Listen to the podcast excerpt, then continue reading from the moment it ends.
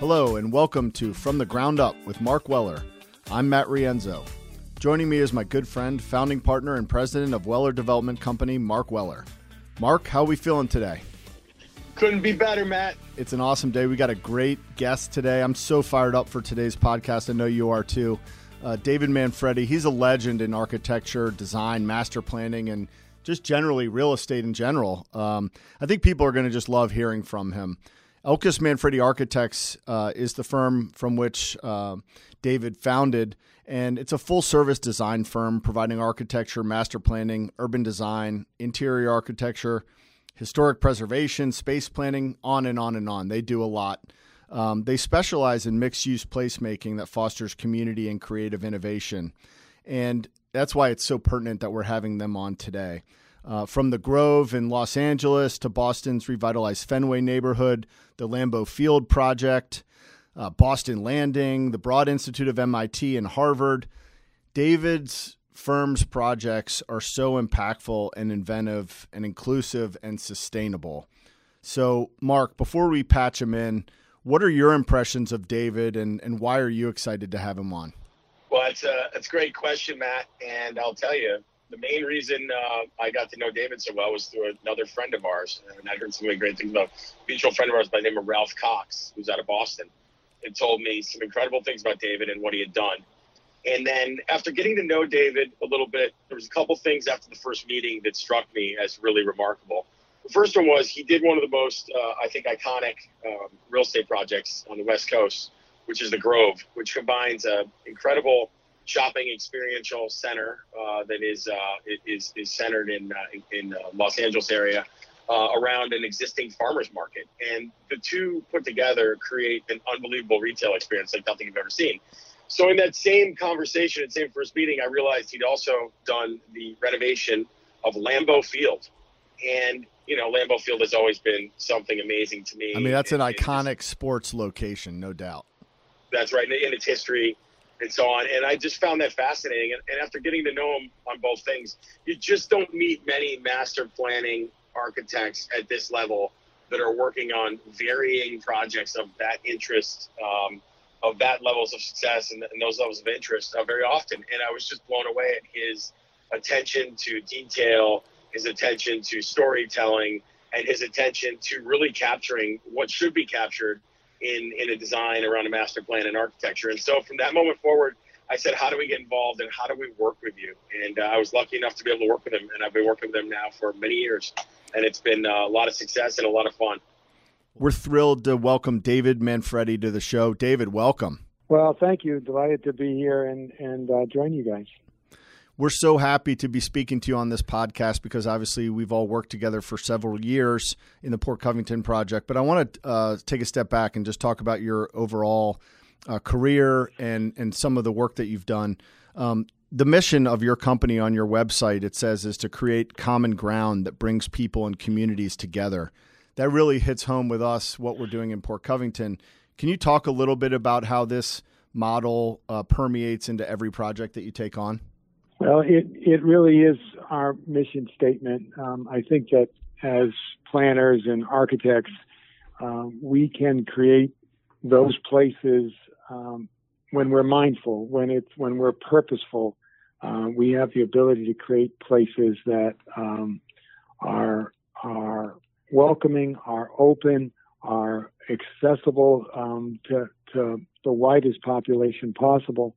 Um, and and that represents a kind of um, social equity uh, that um, when we make places that invite people, um, you invite interaction, uh, and uh, that can be across um, public spaces in in urban environments. It can be across um, commercial spaces in terms of science and technology.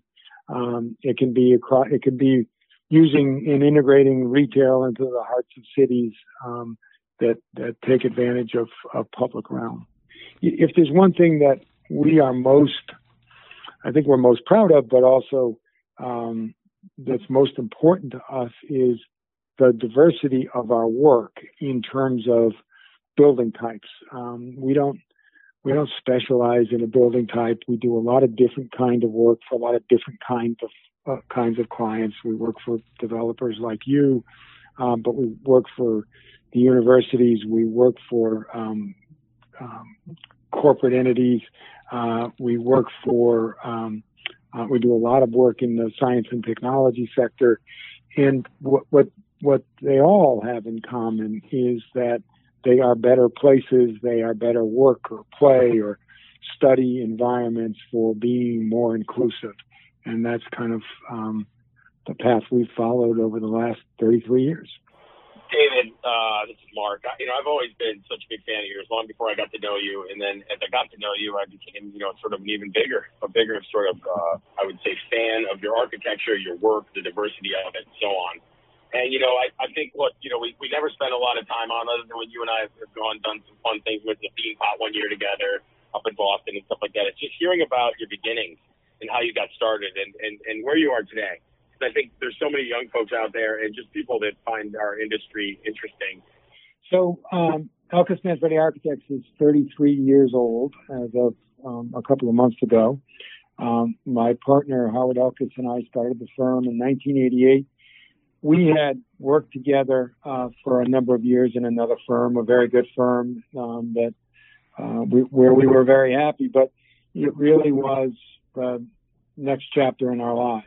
Um, it was the opportunity to um, you know, set your own standards and, and set your own direction uh, and and um, build a firm to pursue those things that you were most interested in. And um, I'll tell you, and some people people who have known us for 33 years remind us of this every once in a while. We started the firm. We said our goal is to be 30 people, uh, and uh, our mission statement from day one was to do the best work uh, with the best people, uh, with the best clients and the best colleagues uh, to um, be appropriately rewarded and always have fun. Um, well, that's still our mission statement, but um, the firm is about 250 people. Uh, we do work around the country and occasionally internationally. Um, but um, that's largely because what you learn over time is that uh, you can hopefully um, you need to attract talent. Uh, you need to, to, attract talent with that share your values uh, in terms of what we just talked about, in terms of uh, what what's important to us in the work that we do, and that um, you really can you can do a lot of things and and so it's been 33 you know, remarkable years with new opportunities and things to do in different places. And we've seen, um, well, you know, one, one of the things I think was always true about our firm is that most of our work, not all of it, but most of our work is urban. Um, and, and, and I guess that goes to the, the uh, our desire to think about how things intersect and how uses are integrated. And, um, you know, if you think about the renaissance of American cities over the last 33 years, um, we we certainly didn't we certainly didn't know everything that was coming, but um, I think that it positioned us very well as we got involved in different kinds of planning projects. We got involved in a lot of mixed use. We got involved in cities where you do have this kind of um, jumble almost, this mix um, that makes, that enlivens the, the, um, the place, the streetscape, um, the diversity of uses and users. Uh, and um, we've become great advocates for the sustainability of the urban model as a way that's that's very positive for our environment. I think it's very positive for how we work and we live uh, in a very social environment. Let's dive into some of your signature projects, David. Um, we mentioned in the open several of them: the Grove, Lambeau Field, and uh, those are two that Mark and I I know are specifically uh, just enamored with. Um, but what are some of you, the more fun, you know, meaningful, impactful projects in your mind? I know that's kind of like picking your favorite child, but uh, what are your thoughts on some of those awesome projects you've worked on and and uh, how they relate to other projects that are coming uh, online in the United States now? We've done a lot of planning work, as you know, um, like at Port Covington, but uh, in different parts of the country, and, and we've done planning work uh, in different parts of the world. We've done a lot of work with the Walt Disney Company, uh, working with them in, in Anaheim and Orlando primarily, but also uh, in Paris and, and uh, uh, in Shanghai, and a relationship that we enjoy to this day. We've been working together for more than 20 years, and and those are really about planning the environment outside of the berm, um, meaning the the uh, the mixed use kinds of environments outside the berm, working with their teams uh, internally, which are incredibly creative. Um, Walt Disney Imagineering that brings uh, extraordinary resources to, to everything you do. And that's kind of on, on one side in the world of kind of retail dining and entertainment, and obviously, again, a kind of environment that brings a wide diversity of people together. But we've also spent a lot of time over the last, I'm going to say, decade and more of um, of working, planning, and designing buildings in innovation districts.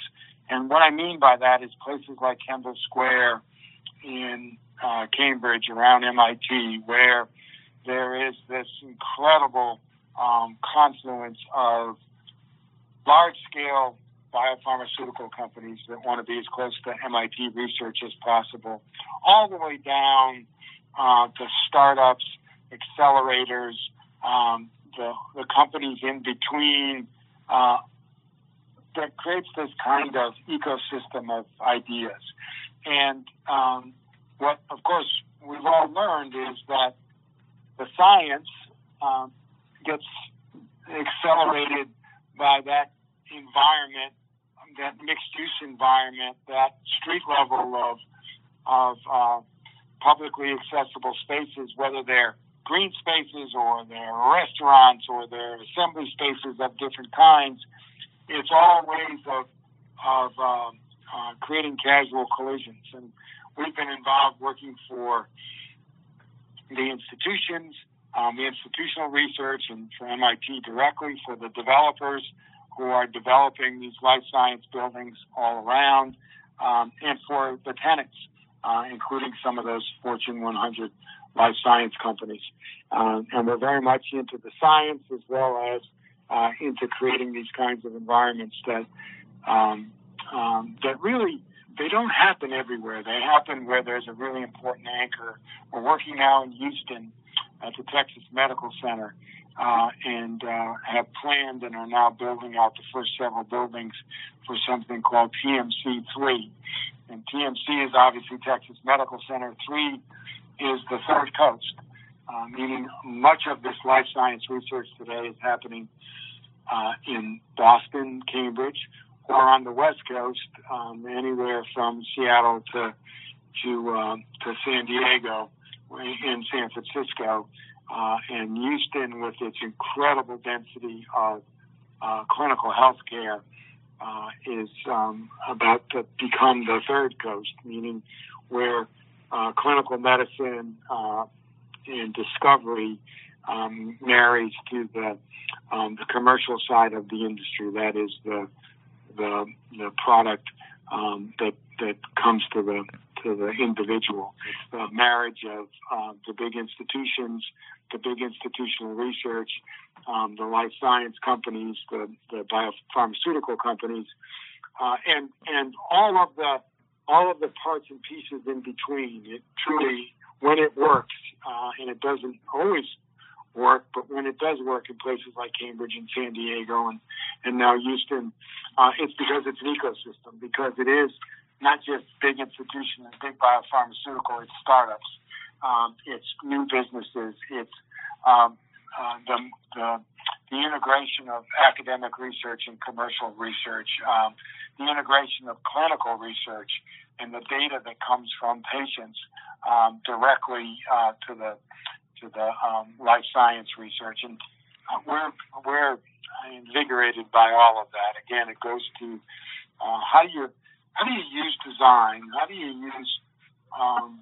planning in a way that can support the kind of um, collaboration, connectivity, uh, flexibility uh, that uh, can make spaces that are as agile as the sciences. And I think what we've seen in the past year is the science, um, the talent can produce new science at an incredible speed when the, the, the need is most urgent. We want to create those places that um, that foster that kind of acceleration that can be a catalyst. David, that's uh, that's a very very uh, thought out answer, and it's uh, there's so much behind what you're doing. It's incredible. Every time I sit down with you, I learn something. As you look back at PC and the work that you've done there, and it's starting to all come to fruition now. Uh, what are you most proud of, or what sticks out, and, and what's most remarkable about it? Well, on, on the on the highest level, I think that um, everybody involved has has um, uh, maintained their, their mission statement, maintained their value statement, um, that it would be mixed use, that it would be um, environmentally at the at the highest levels of sustainability, that there would be important open space, and that that um, that you would invest significantly in recovering that important waterfront. Um, you know, these projects are really hard, and um, they're hard to launch. They're hard in their first phases. There's so much infrastructure um, that you sometimes see all sorts of compromise. Um, I think what's what's um, what I'm most proud of for everybody is that um, you're you're you're building out the vision, uh, and that vision includes real environmental responsibility with regard to the waterfront uh, a real commitment to open space, uh, a real commitment to scale and walkability and that mix of use. So, um, you know, these projects are they're long-term commitments like Port Covington. Um, they, they require a lot of a lot of patience um, until you hit those different tipping points, um, and you know they're often you know 10, 20 year projects, um, depending on what ha- what's happening in the world around you. Uh, but the payoff is so big uh, in terms of um, you're you're not you're not making buildings. You're you're making community. You're building neighborhoods, uh, and I that's to me that's um, uh, that's the most rewarding thing. That's really interesting, and certainly you know falls in line with the rest of your ethos um, and your mission. Um, so as you look at Port Covington now. I don't know if you've seen it lately, but there's five cranes in the air. There, yeah. we, we've uh, we're working on 1.1 million square feet um, of mixed use, delivering in late 22 into 2023. You know, as as a leader of this project and the lead architect uh, on the master planning side, how does it feel to see it finally? You know, we had the topping off event last week, and how does it how does it feel to have created, envisioned something, and then see it actually built, and then people living in it uh, a couple years down the road after that. It's got to be a fascinating process to be involved in. Well, it's it's fantastic. I mean, that's that's why you're an architect. I mean, that's why I'm an architect. That's why um, you you you do what you do. Um, it is about um, we love the work, but we also love the tangible um, part of it uh, when when it gets built. Um, you know, the design process is often um, circuitous. There's all sorts of of uh, hurdles along the way. Uh, but when you actually see it get built, um, when you actually walk the streets, and uh, it's um, you know it's incredibly rewarding, and and uh, it, it it makes all of the overcoming all the hurdles worthwhile. Uh, and you know it's a big part of of why we do this. Uh, we love we love to to, to walk the projects. Um, you know, I, I spend uh, Saturday mornings um, here in Boston. I spend visiting our local projects, and most of the time I just I'm just sneaking in and and uh, uh, to see what they've done and, and what it looks like, and no meeting, no no uh, no client, um, because that's really uh, the rewarding part of what we do. Absolutely. Uh, and I think that definitely resonates with all of us and, and many of the people listening today. Um, one thing that we're trying to do on this podcast is, you know, have a, a, an atmosphere where young folks trying to break into the industry can can learn something. And uh, obviously, you've got a career's worth of information to pass on. Um, just one little tidbit of advice: if when it comes to urban redevelopment and rebuilding communities, what's your best piece of advice for a young person who's trying to break in and they're trying to be part of this it seems like a bit of a movement uh, in the way that you're doing it and the way that we're approaching Port Covington. What's your advice for somebody who's young, who's trying to get into this field, and how they should view it? Well, um, I'll give you uh, I'll give you the the, the simple, direct answer, uh, and then maybe uh, explain a little bit. But um, I think you got to be brave uh, because um, it's it's easier to follow the, the paths that are more well worn. Um, and I think you also got to work hard. As, you guys know, um, these kinds of projects are are uh, are harder. Um, they are um, they they require lots of skill sets. They require lots of collaboration. Um, they are of long duration, so they require lots of of uh, persistence or uh, uh, I have a client who says um, uh, you must have a sense of relentless urgency, um, and and I think that's true. Um, I would say I would also say this. This is my elaboration. Um, there's an awful lot to learn, uh, and you never stop learning. And you learn by looking around the world um, at some of the great places around the world and asking yourself, why do I love being there? You know, why do I go to these places when I can go anywhere? Um, and if I love them because I love walking those streets, because I love um, the the environment on that university campus. I love the energy when I when I'm in Kendall Square in, in Cambridge. It just kind of bristles with with science and ideas. Um, so learn, learn from places, learn from people. Uh, uh, learn from what's, you know, oftentimes what we do is we don't really invent, we rediscover. Um, we look at context, we look at the history of place, we go back to, to try to understand um, uh, what brought this, what brought people together on this place once and how did it disappear.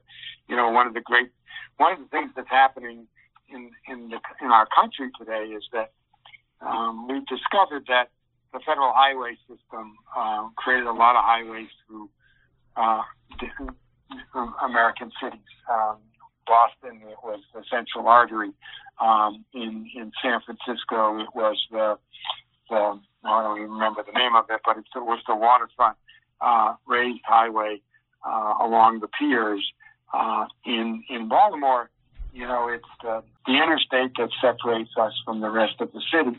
And so, what was that neighborhood before that interstate came? Um, what was the what were the connections? And well, in some cases, like Boston, we we buried the central artery. And San Francisco's brought everything back down to grade. In some cases, you've got to figure out, all right, it's there, it's going to stay there, but how do I reconnect?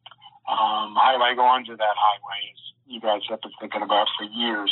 Uh, how do I connect myself back into the city so that we're not we're not a series of isolated neighborhoods, uh, but we're but we're one city.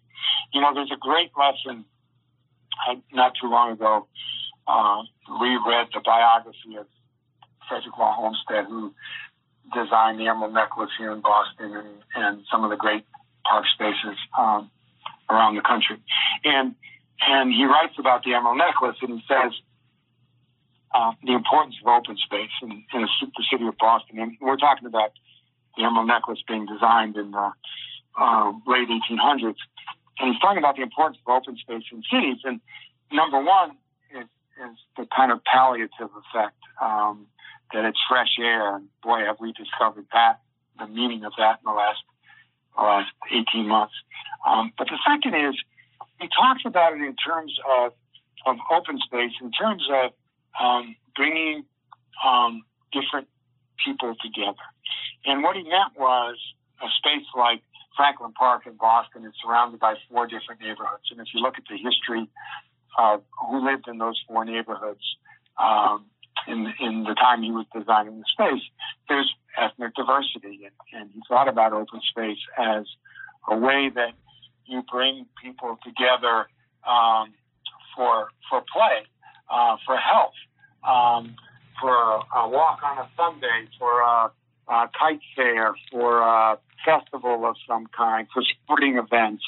Um, there's a golf course at Franklin Park, um, and and uh, you know I go back to that all the time. Um, we plan. Um, if you look at what your your really big goals are, and then how do we plan to achieve those goals? So that's a long-winded answer to. That is a very good answer, and Olmsted had so many. Every city has something uh, something remarkable from from him, and it fits in. We have, we have some communities and things that were done in uh, in Baltimore as well.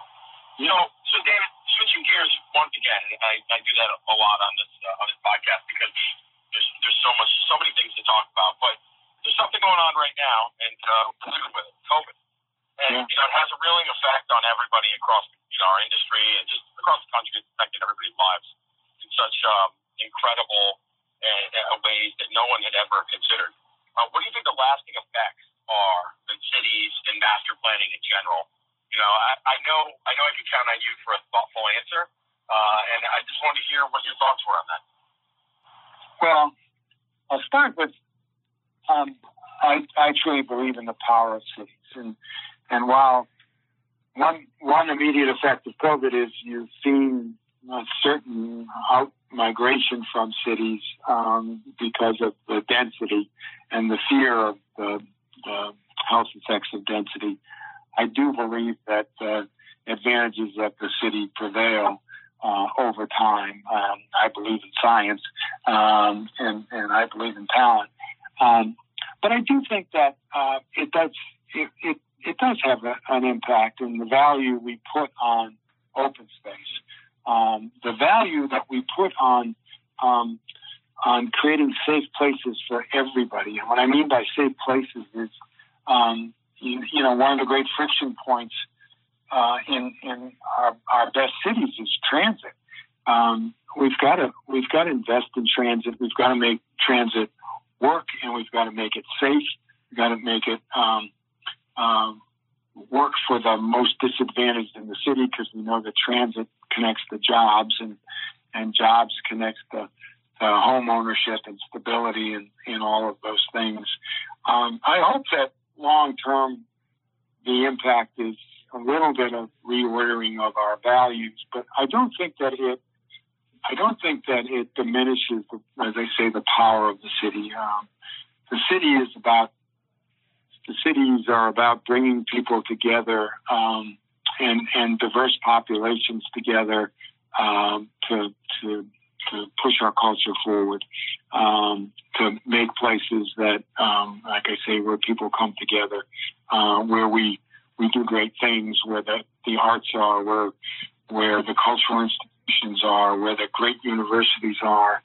Um, and then there's a whole other conversation about how it changes the workplace uh, which um, uh, we're still very much in the in the middle of of figuring that one all out. We could probably talk about this topic for hours in and of itself. Exactly. Um, I mean, it's exactly. such a uh, you know obviously current affairs and and very it's filled with so much emotion as well for people. Uh, we're still in the middle of it, so. Um, we appreciate that that insight. I think the moral of the story, from your perspective, is that cities aren't going away you know, this is a little bit of a rethinking of how they work, but generally speaking, the the city life is here to stay. We're still in a transition phase. We're probably still going to go through more transitions.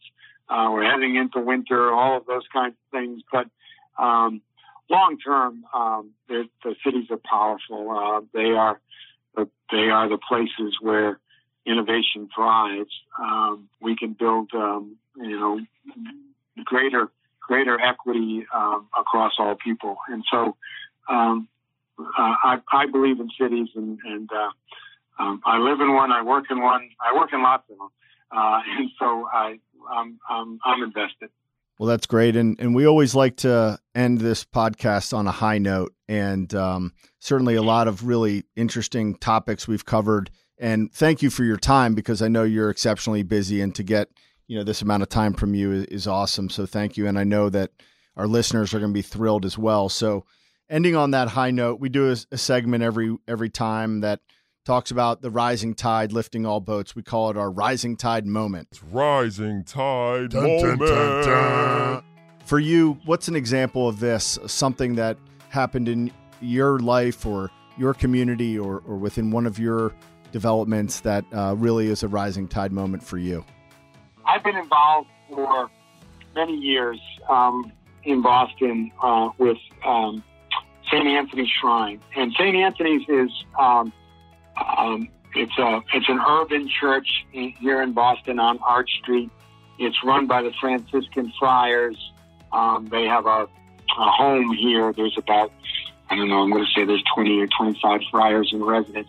And what they do for the most disadvantaged people in the city is absolutely remarkable.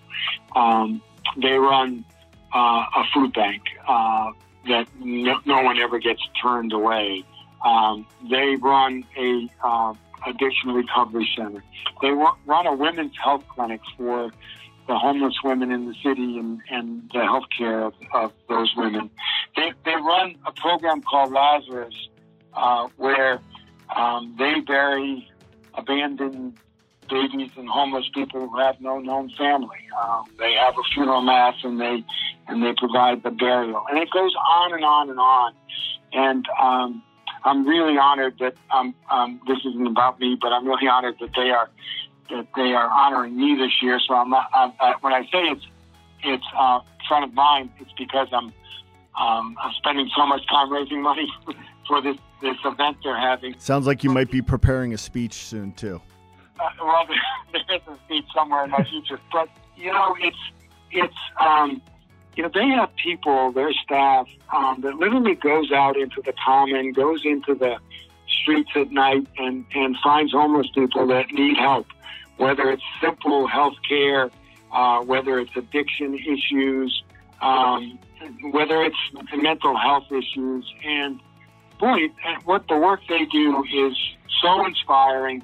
Uh, and look, this kind of this kind of work goes on in, in every American city, and we really need to to um, to celebrate the people, but also support them because um, they make it a better city to live in. They take advantage of the the the, the people that are most disadvantaged, um, and and they make safer places for us all. And uh, I'm inspired by them, and and uh, I guess my uh, my call would be uh, find the one, find the St. Anthony in, in and wherever you live and, and support them. That's an awesome call to action. I know there's a group that we work closely with in Baltimore called City of Refuge who does a lot of similar things. And uh, that is an incredible call to action. If you're listening and, and find the organization in your hometown, in your home city, and just get involved, you know, uh, volunteer your time, volunteer your money. And I think uh, it goes a long way to helping a lot of people. So that's a great message to end on, David. Thank you. And thank you so much for joining the podcast today. Again, I know you're really busy, and uh, for you to impart some of that wisdom on our listeners and on us uh, is really incredible. And you've been a great person to get to know and a great person to work with for our entire team over the years. So we're just uh, thankful and honored that you joined us today. So thanks very much. Well, thank you for the invitation. It's always great to talk to you guys. So that's going to do it for us today. What an incredible conversation with David Manfredi of Elkus Manfredi Architects a true architectural legend uh, and a legend in real estate in general. Uh, in our next episode, we'll continue to feature real estate industry experts. And if you have a topic or a guest recommendation, drop us a line and we'll definitely consider it. You can hit us up on social media at Weller Development on Facebook, Twitter, or LinkedIn. And if you're enjoying the podcast, be sure to rate the show and tell your peers and your friends that they can find From the Ground Up with Mark Weller on all major podcast directories. I'm Matt Rienzo, and he's Mark Weller. Keep building, people.